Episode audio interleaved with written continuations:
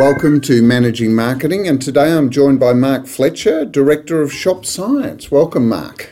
Thanks, Darren. It's very good to see you again. Well, and we have, as you pointed out earlier, known each other for many years. Well, it might even be more than 20, sad yes. to say. Well, let's not go into numbers because that just makes us feel older. But I think uh, a bit of uh, silver in the hair is testament to the fact that we've uh, Yep. been around for a while, huh? Indeed.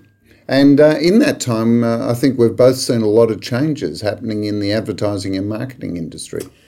It's, yeah, it's certainly a case of either evolve or die to be part of that world now because virtually every paradigm that, that I experienced over 20 years ago, starting in the industry, has pretty much broken up now. So, yeah, it's, it's very few of the old rules, except fundamental things like if people aren't happy, they're not going to buy things, all those type of things. But uh, yeah, almost everything else has changed. Well, I, I say to people, you know, one of the great things is human beings don't change; True. they evolve. True. But technology is changing, and I think that's really the big uh, the big issue. You know, in our careers, I think uh, you know, I remember a time when.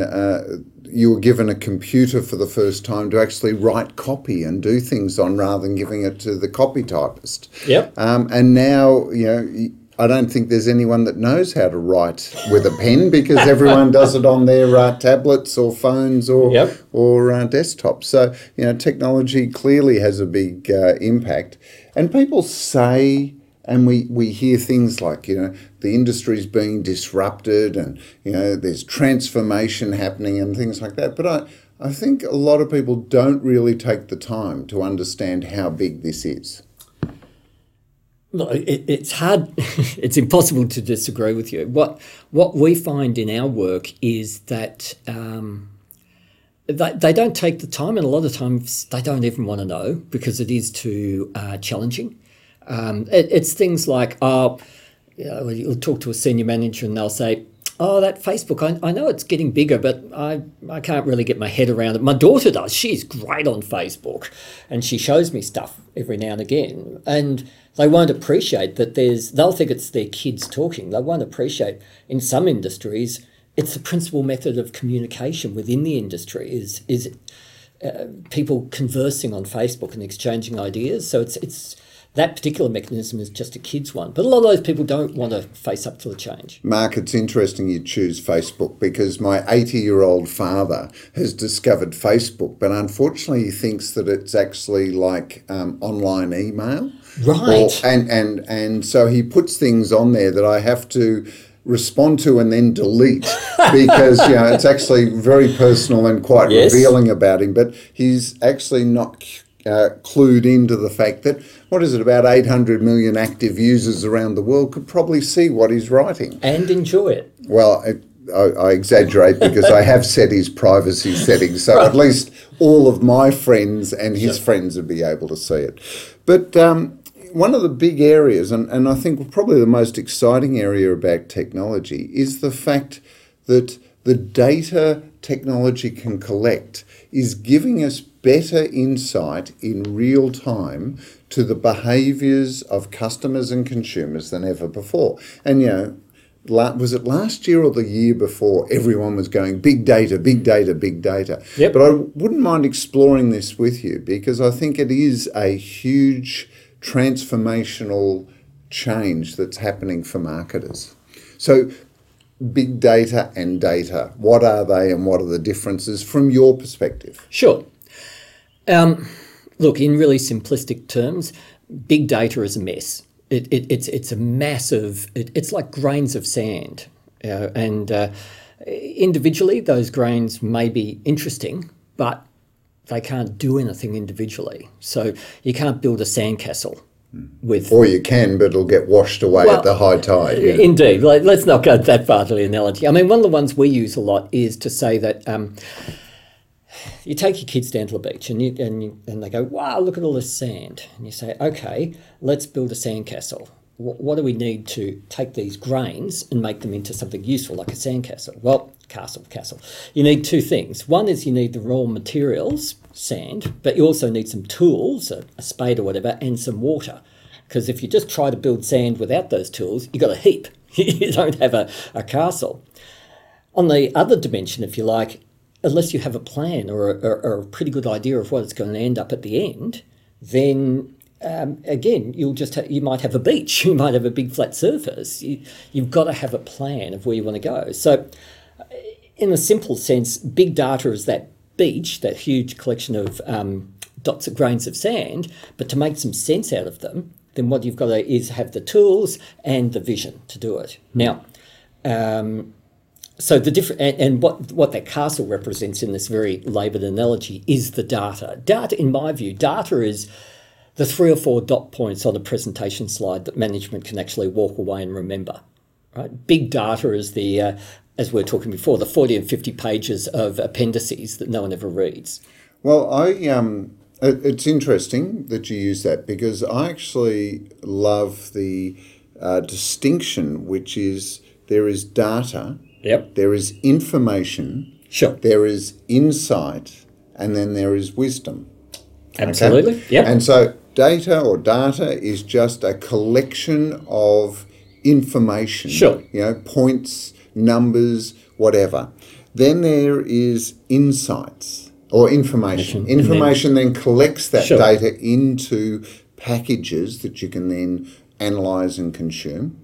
And then there's uh, from information, there goes insights. And this is where the real value comes from the whole process because it's insight that gives you an opening to an opportunity that you hadn't seen before and hopefully other people hadn't seen before because that then gives you a potential competitive advantage in yep. the marketplace and then over time will grow knowledge and wisdom which sure. is start to inform you of what to look for in information yes. to get insights in the first place because you start to learn what are the ways that patterns emerge couldn't agree more, Darren. The only comment I'd make is that in our experience, the most common place where that breaks down is actually at the insight. When you're going from the insight stage to what was your next one? Um, uh, wisdom? Uh, uh, from insights to knowledge and wisdom. Uh, yeah. Knowledge and wisdom. Okay.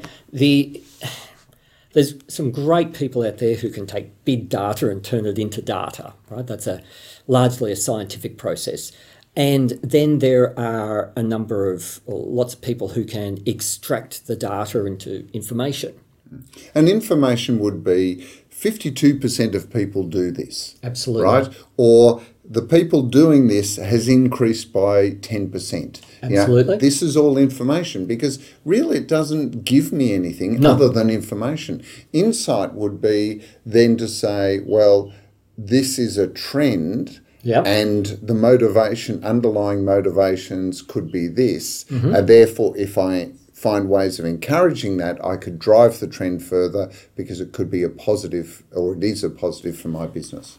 I completely agree uh, in that. But what I'm saying is where, where we see it most falling over in the process of ideally it should go from all those steps to the end where a, an organisation makes fa- you know invents fabulous new products or innovates in its services or whatever Typically, the place that it fails is where the insights person can't actually communicate effectively with the organisation. Because the organisation is coming from one paradigm where they've got costs, where they've got infrastructure, where they've got business objectives, and all those type of things. And they're very rooted in their organisation, uh, in their very being.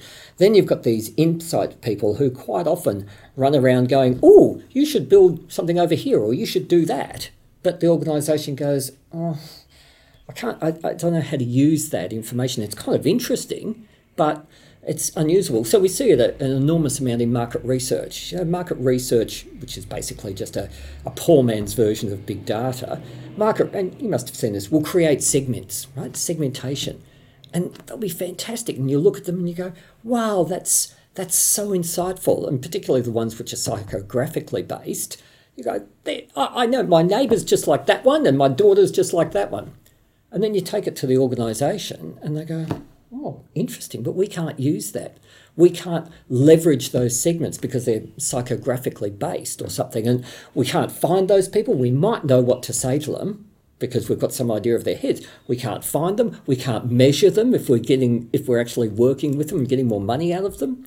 So that would to me would be a great example where the segment where the insight can't interface with the organisation. It, it reminds me, and I can't remember if it was Coca Cola, it was one of those beverage brands, and, and someone had done a huge amount of segmentation, and they said, seriously, all we need to find is any bastard with a mouth. That's the segment. Any bastard with a mouth, Absolutely, that'll be yeah, fine. Yeah. yeah. Um, so, but you raised um, market research in Mm-hmm. there, and I think it's really interesting because I've had a number of conversations with very senior marketers and very large organisations where their data analytics team, which has access to huge amounts of big data and busy chopping it into data and Yep. then information and then insights, um, turn around and say things like, because we've got all this data, Yep. we don't need to do market research Sure. anymore because you know you did say it's a poor man's version of A- big data. Yep. So is this the death of market research? Do you need market research in your opinion?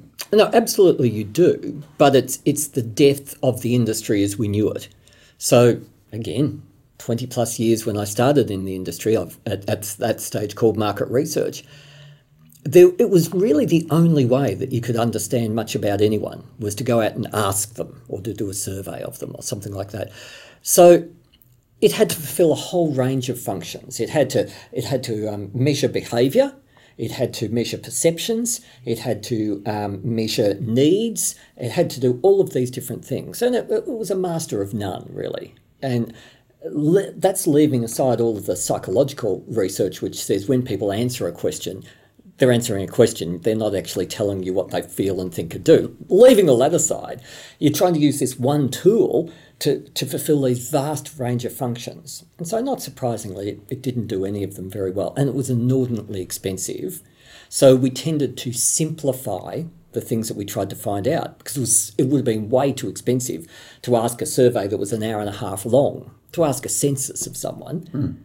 So, we, we cut it down to 10 minute nodules or, or surveys. Sound bites. Sound bites, really, Yeah. yes, which don't, which aren't representative really of people. So anyway, that's the long story. So that that was all the failings of the industry, and that was in its heyday. Well, along come all these other things, social media, which you could argue is a form of big data in some ways, in terms of being No, it is. It generates a huge amount of Data, data, exactly. uh, around relationships, uh, opinions, all sorts All of that things. type of stuff. Just ask Facebook. Indeed. And there's you know all that data you were talking about behavioral data of customers and transactions and all those type of things. So you know any sort of rational person would say, okay, there's strengths and weaknesses in all of those fields, uh, all of those uh, mechanisms. Let's try and um, you know leverage the strengths, be aware of the weaknesses, and potentially join up as many of them you can as possible to get a uh, holistic view or understanding of the situation. So that doesn't cut out market research. It just means that it's got a particular role. And we'd argue um, one of our sort of basic ethoses is that market research works most effectively as a um, as a tool to explore things which you um, probably already have some hypotheses or ideas about. It can put sense and meaning around those. But um, if you just uh, if you if you use it in the old way, which was oh we've got this ocean of consumers out there, we'll run some focus groups and and try and lift out the insights from that. Well, who knows Yeah. what fell between the net, um, and who knows if you're fishing in the right spot in the ocean. So the likelihood of catching the right trout or whatever you're after is very, very raw, uh, rare from uh, from traditional market research. I like I like that approach because it talks straight to and and we both have science backgrounds. Yep. So for me it talks straight to the scientific method. And in some ways the observe you know, the traditional classical scientific method was observe the natural world. So, observing the natural world is looking at behavioral data, Yep. looking for trends or behaviors that, Yep. um, and then making a hypothesis from Yes. your observations, and then setting up an experiment To test to that. actually test the hypothesis with a control to get a you know, Yep. a positive or, or negative outcome or a neutral outcome. And so, in some ways, uh, you know, I explain to people because there is this real trend away from market Hmm. research that market research properly properly constructed and executed is a great way of testing a particular hypothesis Oh. Absolutely. without committing mm, a lot of money to actually Absolutely. go to the market to test it. Now, uh, that's a great way of putting it because that, that, to our view, that is how market research should be used. And it doesn't mean that it always has to be qualitative. Quantitative can be effective as well. It's just you know the right tool for the job. So, um, in that sense, the uh, the the other thing coming back to big data though. Um, and we had this conversation before about the traditional way of doing market research is it would take you a month or six weeks to, to get the answer from your survey or focus groups or whatever, and it would cost you tens of thousands of dollars.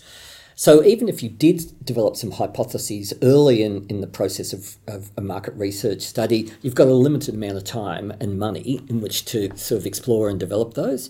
With big data, we can um, develop hypotheses so quickly and so cost effectively through analysis and segmentation and all those type of things that we can uh, generate 30, 50 hypotheses if, through manipulating the data and the, the, not just data in terms of um, numbers in a customer database, but um, data in a broader sense of taking into account census data and trends and all that. So taking a very broad view and say, oh, I think it might be this, this, this, and this do a little bit more qualification and, and then take some really good things into the research. Yeah. So very quickly and cheaply, you can develop some good hypotheses. I mean, and even in a way, filter or, or Oh. sense check them Absolutely. without actually testing No. them. Yeah, because from the point of view of um, research, you know, and you mentioned qual and quant. Hmm. Um, the fact is that whether you use qual and quant, and they should always be used together, Absolutely. right? Yep. Or you're looking at uh, psychographic testing. Mm-hmm. Um, what you're really looking for is the underlying Yep. motivations of people. Yes. Because one of the limitations of most of the data, and, and we started off this conversation saying technology is driving this, most of technology can tell you where I am Sure. and possibly what I'm doing. Yes. But the one thing it can't do is actually read my mind yet yeah, to tell you why I'm No, doing it. indeed. Yep. Yeah, and I think that's why there is still a role for, and, and I'll say it, for good market research because there is a lot, isn't there? There is a lot of crappy, Oh. cheap research out there that is like band aiding um, problems. Oh, yeah, it's and, and it takes all these different forms of, of band aids, but yeah, it's it's it is a bit terrifying, and uh, I have this discussion with clients a lot where they show me previous research. And, and some of it's beautifully done and, and uh, obviously had a graphic designer involved and all those type of things. And I'll literally ask the question, you know, you've got this 20 page report and it's, it's fantastic and looks great. So how many times have you looked past you know, the first two pages of the executive summary? And if I'd just written those points on a piece of paper, would they have given you as much insight? So out of the thirty thousand dollars on the on the market research study, twenty thousand dollars have been wasted in stuff that they didn't actually uh, value beyond that moment when they handed over the report and went, "Oh, that looks great," or they handed it to their boss. So mm. to me, that I think that's all crappy market research, personally. I And that's actually what's dragging down the perception, I think, of market Yes. research because there is so much of this. It's either poorly constructed or it's based on a poor proposition to test anyway. I mean, I think anyone that spends a dollar on market research just to get the answer they want to justify their decision is wasting their time and money Yep. to do that. Because, you know, to me, uh, market research has always been about either finding or proving the insights that you've identified, or the hypothesis. That's right. You know, because that's really where you generate value. Yeah, you- you're so right. And yeah, that's a very hard paradigm to for a lot of people in market research to accept. They, uh, yeah, it's it's that's the way it should be. It hasn't been that way traditionally in the industry. So I, I often find that the uh, the people who are best and most useful um, in these type of situations are ones who have come from a different background, either a really good science background. Um, we worked with a guy who um, who'd be what- what's the term a theologian so someone who'd studied religions he was fantastic because he was great at you know wading through masses of, of disparate information and different ways of expressing things and trying to come to what is the essence of things. And, and that person was remarkably good in this other context because his skill set was so powerful. And so, um, coming back to the basic point of uh, there is so much crappy market research, and that's partly because most people are coming up from the same paradigm, if you like, yeah. of what they've done previously. We've always done surveys. We've tracked the same thing over time. Who cares if it's not relevant yeah. anymore? It's the measure we use in here. Or, or the organisation that says we're not going to back anything until you've done the market research. So yep. it becomes it reduces it, well, and also reduces it to a rubber stamp. Yes, because in a way it becomes a gate. No. And and in actual fact, any sort of research is an iterative process. Yes. because you know I always um, say to people you know for six years I was working in medical research and it was publish or perish. Right. But you would put a, um, a, a, grant application in to get your funding. And even if you got to the end of the process if the experiments were properly constructed a negative outcome was, was still valid. an insightful outcome. Absolutely. Whereas you know I think too often in business negative means, means you did something failed. wrong. Yes. yeah, negative is failed. No, yep. negative just says the proposition has been disproved. You know, it's a bit like I love watching that show, The Mythbusters. Yes. And they say it's disproved. Well, that's just as interesting as the one that's been proven. Yep. And that we should take that same approach. No, well, yeah, that, uh, thank you. I'll use that medical science example because it's a really good one. Um, I, I think, look, there's been two factors that have that have led organisations not to take that rational approach. Sorry about that. Um, one of those is that uh, it would seem to take more time to go through and disprove a lot of things. Can't we just can't we just focus on those things um, that we think are going to be right? It's easier. There's this perception that having some disproved and some proved is just a long way to get to the same point. That's number one. Um, and there's the uh, the ancillary um, cost cut there. But I, I think there's this whole um, if you're a middle manager, it's very hard to go to your boss and say, ah, oh, this great idea I had, it doesn't actually fly. You know, it's, it's not seen to be as a, a promotion vehicle. So there's a whole ethos of saying things are, if they don't fly, they don't work. I mean, if they don't, if they're not, uh, well, that's right. You, what's that saying? You never take bad news to your boss. Yeah. It's that type of thing. Now, it's interesting. I just heard from uh, a fellow from Atlassian this morning, and they've really tried to create from day one, 13 years ago, a different type of culture um, where they do things like encourage their staff to work from home because that's often more productive.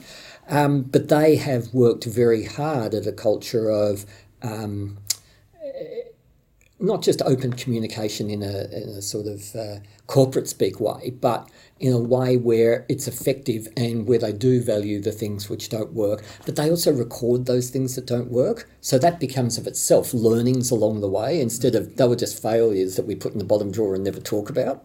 So that's one company that I, I think has got a terrific approach to to leveraging those failures, leveraging those things which didn't fly, and probably over time they will be more cost effective than the traditional organisation which says we're only going ahead if, if it meets those narrow criteria that we set, and if it doesn't meet those, don't tell me about it.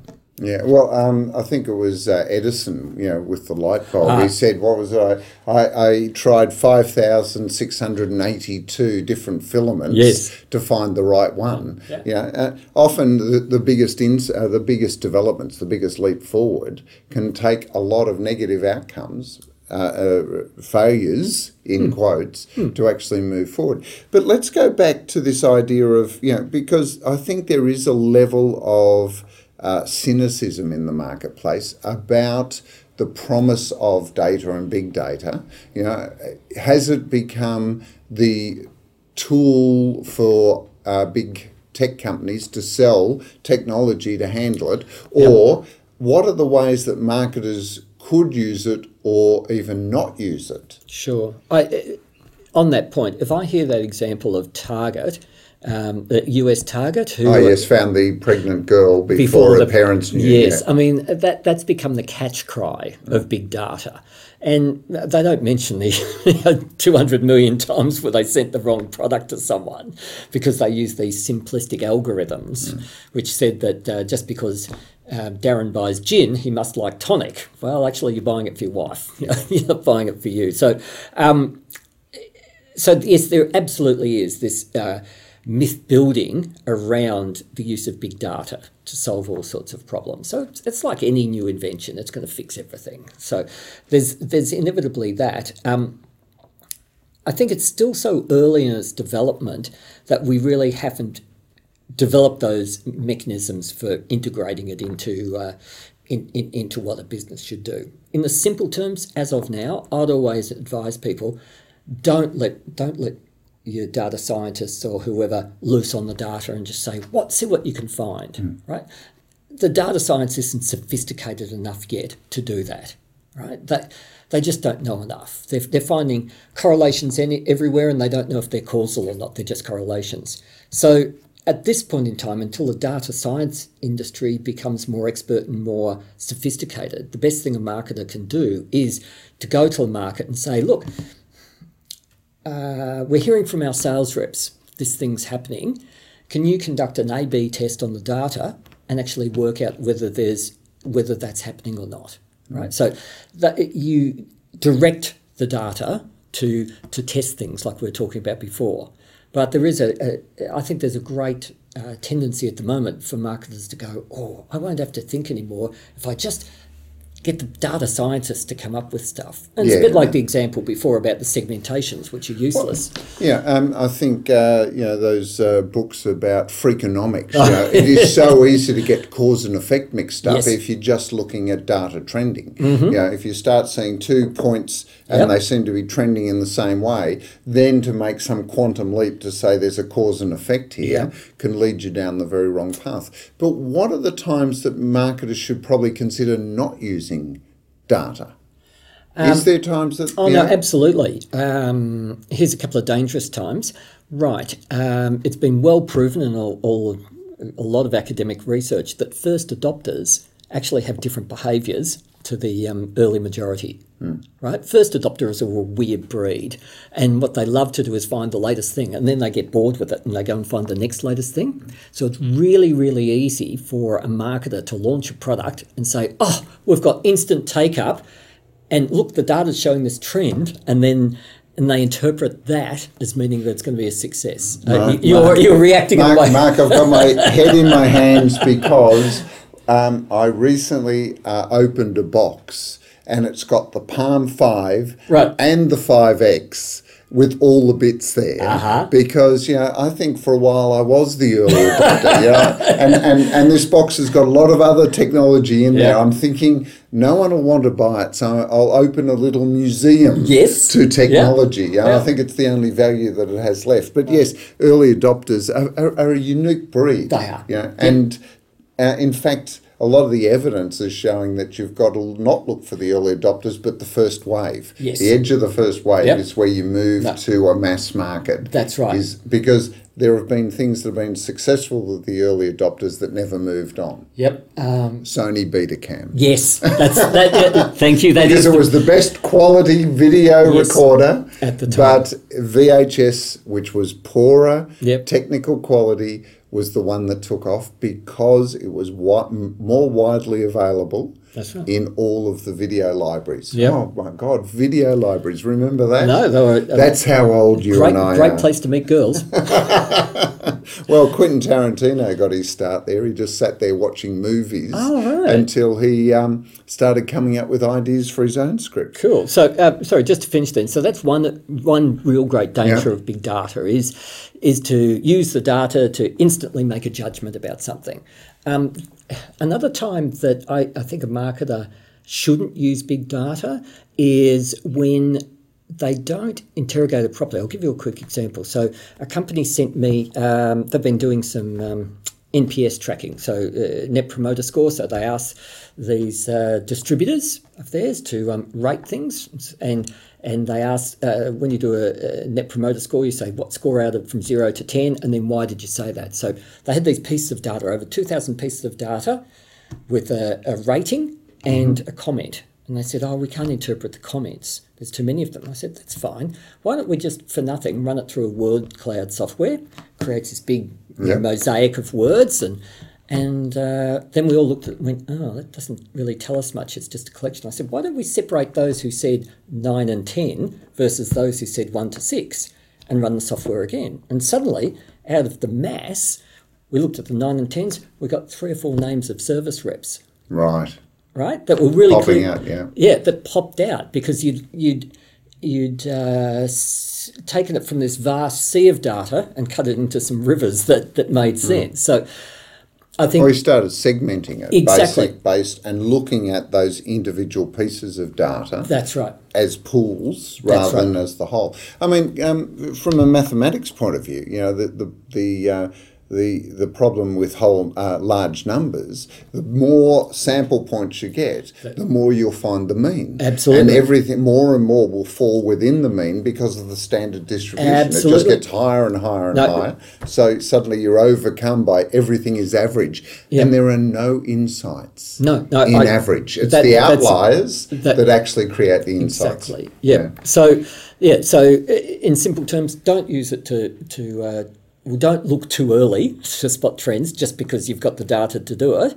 Um, and secondly, never look at the whole of the big data. It's too big and too averaged. Always try to break it up and try different ways of breaking it up, preferably in ones that you've got an opportunity to respond to. So, states or whatever. So, so if I get what you said earlier, the best way forward if you're using data is to have a you know make an observation and have a hypothesis mm-hmm. and then get a data scientist or a data analyst to actually look at the data to see if it supports the hypothesis yes. or not to That's see right. whether it, it appears to be a legitimate observation That's then right. to look at finding ways of testing that hypothesis yes. beyond the date the data yep. alone yes. to be able to, to get a second, yes. secondary validation for yes. it, yeah? Precisely. Okay. If we so can only educate what's beyond marketers. this then? what go, what's the, going to be the next step beyond this process? Or do you think just getting everyone to this process is going to be? I, I think that's going to take a retirement of a whole generation of baby boomers, really, to, to possibly uh, to get there arguably artificial intelligence will be the next step. Uh, learning learning machines. Of course, yeah. Um, they will potentially which is next... wisdom. Yeah, knowledge oh, and wisdom. Yes. It's the ability to to to run a process over and over again, and yes. through each iteration, gather knowledge and wisdom of what to do yes. to find the insights. Indeed. Now, the thing that worries me about that is again, from our science backgrounds, we know that the fundamental how evolution happens is that any given species is always varying itself. It's having genetics brings up tall people and short people and uh, people with brown skin and, and white skin. And then mutations, and muta- spontaneous mutation. Absolutely. And some of those are more suited to the environment than others. So they, they succeed, right? So it's a it's an outgoing process always, evolution. When, when we look at it in a, a series of pictures, it just looks like a constant thing. But what's actually happening is it's figuring back and forth, and eventually it gets to the end. Now, what worries me with artificial intelligence is I think it'll be constantly moving in. It'll be normalizing. Like, it, thank you. It'll be normalizing. It, mm. it, it would take an extraordinarily brave machine to be spontaneously breaking out in the way that each baby that's born but, is different from another. But ultimately, the measure of artificial intelligence is its ability to replicate human behaviour. And because the test, yes, yeah, the test is I feel like I'm actually conversing or working with a human being. And the thing about human beings beings is our ability to make quantum leaps and find new patterns. so any anything, if it's purely artificial intelligence of how to uh, get things to fit a particular pattern, then you're absolutely right. But let's hope that uh, as they move forward, that they find ways of looking for that almost spontaneous generation Yeah, I, I hope so too. to look for the mutation Th- and, and to, to yes. encourage the mutation because in actual fact that's creativity. Yes. You Yeah. know, creativity is constantly looking for ways that will break the pattern Yes. Or else it wouldn't be creative by definition. Yeah. That's right. Now, what, speaking of creativity, because my bugbear in market research for the 15 years as a copywriter was concept testing. Yes. And particularly Millward Brown link testing. Okay, let's just name names here. No, no. Well, it's it's they sell it as Millward Brown link testing, Right. you know, where it links the execution to the particular messages that they want to take Yeah. out, and it comes back with you need to change. The, it actually tells you how to change the ad, Hmm. right? And and is very directional in Hmm. doing that. Now, I mean, knowing the limitations of asking people questions as opposed to the way they process it, um, what do you think of uh, concept testing? I am totally opposed to concept testing within a structured environment. So, uh, um, any tool, Millward Brown, or there's a number of those proprietary tools, is by definition uh, coming from a particular paradigm, right? And it says this is the way the world works. Well, I'm sorry. no set of 30 questions, no matter how well constructed, actually can represent all of the reactions that people have to a complex stimuli like advertising. So it's inevitably a limited paradigm. So the things that will will succeed or fail through that will be very limited. And we all know that a new ad can come out, really left field execution, and suddenly everyone's going, that's fantastic. And as you said, that's creativity. So conceptually, I disagree entirely with those structured tools for for assessing advertising. But but even more basically, um, people are very, very poor at telling you what they want. They're even relatively poor at telling you what they like. because what they like now within the, the one minute or two minute of viewing the ad might be a totally different way to they feel about it after they've been sitting at home for a couple of months watching this ad coming through and they've got the jingle in their head and it, it's it, it's become almost a friend in their lounge room.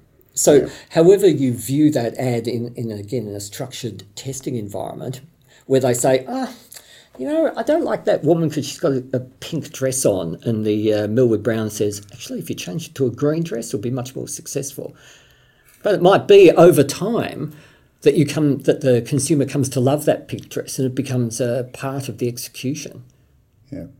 So, does that answer your question? Absolutely, thank you. We're in agreement. I, I, I appreciate that because uh, you know I, I still, uh, especially with a lot of the consumer goods companies that have their process, one of the processes is the link testing, and the number of I've heard as many times that it won the link testing, but when it was finally made, it failed, and Yeah. it, it didn't deliver any of the results. And I go because the link testing is wrong. Yeah. The concept testing is not the way to test.